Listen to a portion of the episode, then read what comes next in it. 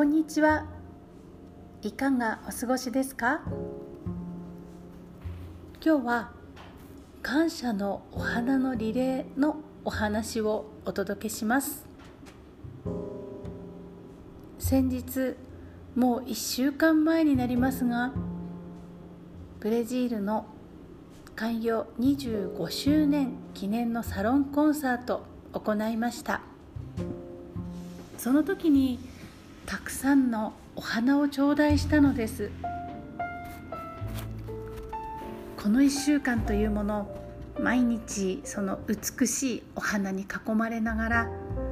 とても豊かな気持ちで過ごしていました。お花にもいろいろな種類がありますよね。もちろん長く咲いている花もあれば2日3日で残念ながらもうその美しさがだんだんとしおれてきてしまってというようなお花もあるわけです。そういう中で枯れてしまったお花を取り除きながら元気なお花たちに、まあ、新しく、ね、根元のねところをこう切ってお水をあげて生け直すというようなことを繰り返しながら形を変えながらあちこちに飾ったりして楽しませていただきました。まだまだ元気なユリですとかバラの花などはきれいに咲いていますよ。ところでいただいたお花たちそれぞれが大活躍してるんです。その日のうちに演奏家の手元に渡ったお花たちあるいは昔からお世話になって私たちの演奏会をずっと応援してくださったり演奏家に新しい方を紹介してくださったりそんなご縁をつないでお世話をしてくださった温かく見守ってくださった方があって寂しいことではあるんですけれども去年の去年のコンサートをいらっしゃったのを最後にまあそうですね旅立たれた方がいらっしゃるんです。その方の眠られているお墓が千曲川のほとりにありまして演奏家の皆さん帰りにそちらに寄られて私たちのお願いしたお花持ってってくださって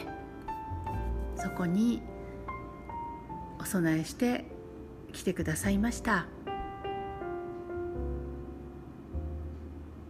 いただいたお花は飾って他のお客様にずっと楽しんでいただいたり演奏家のお家へ連れて行ってもらったものもありますしそうやって昔お世話になった方のところに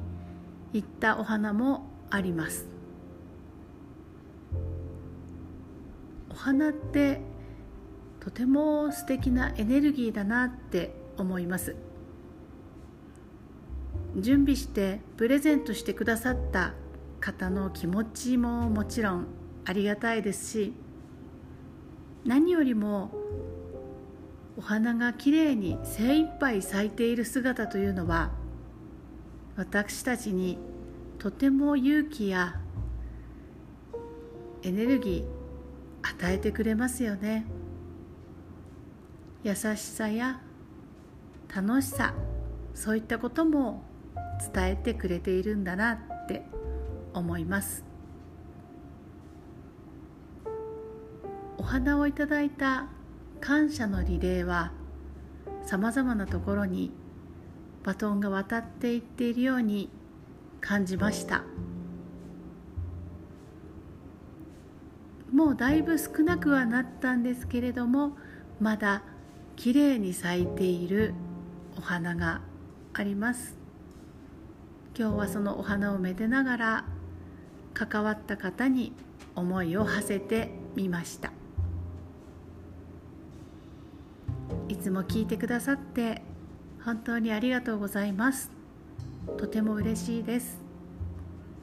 喜びの旅と日々の歌。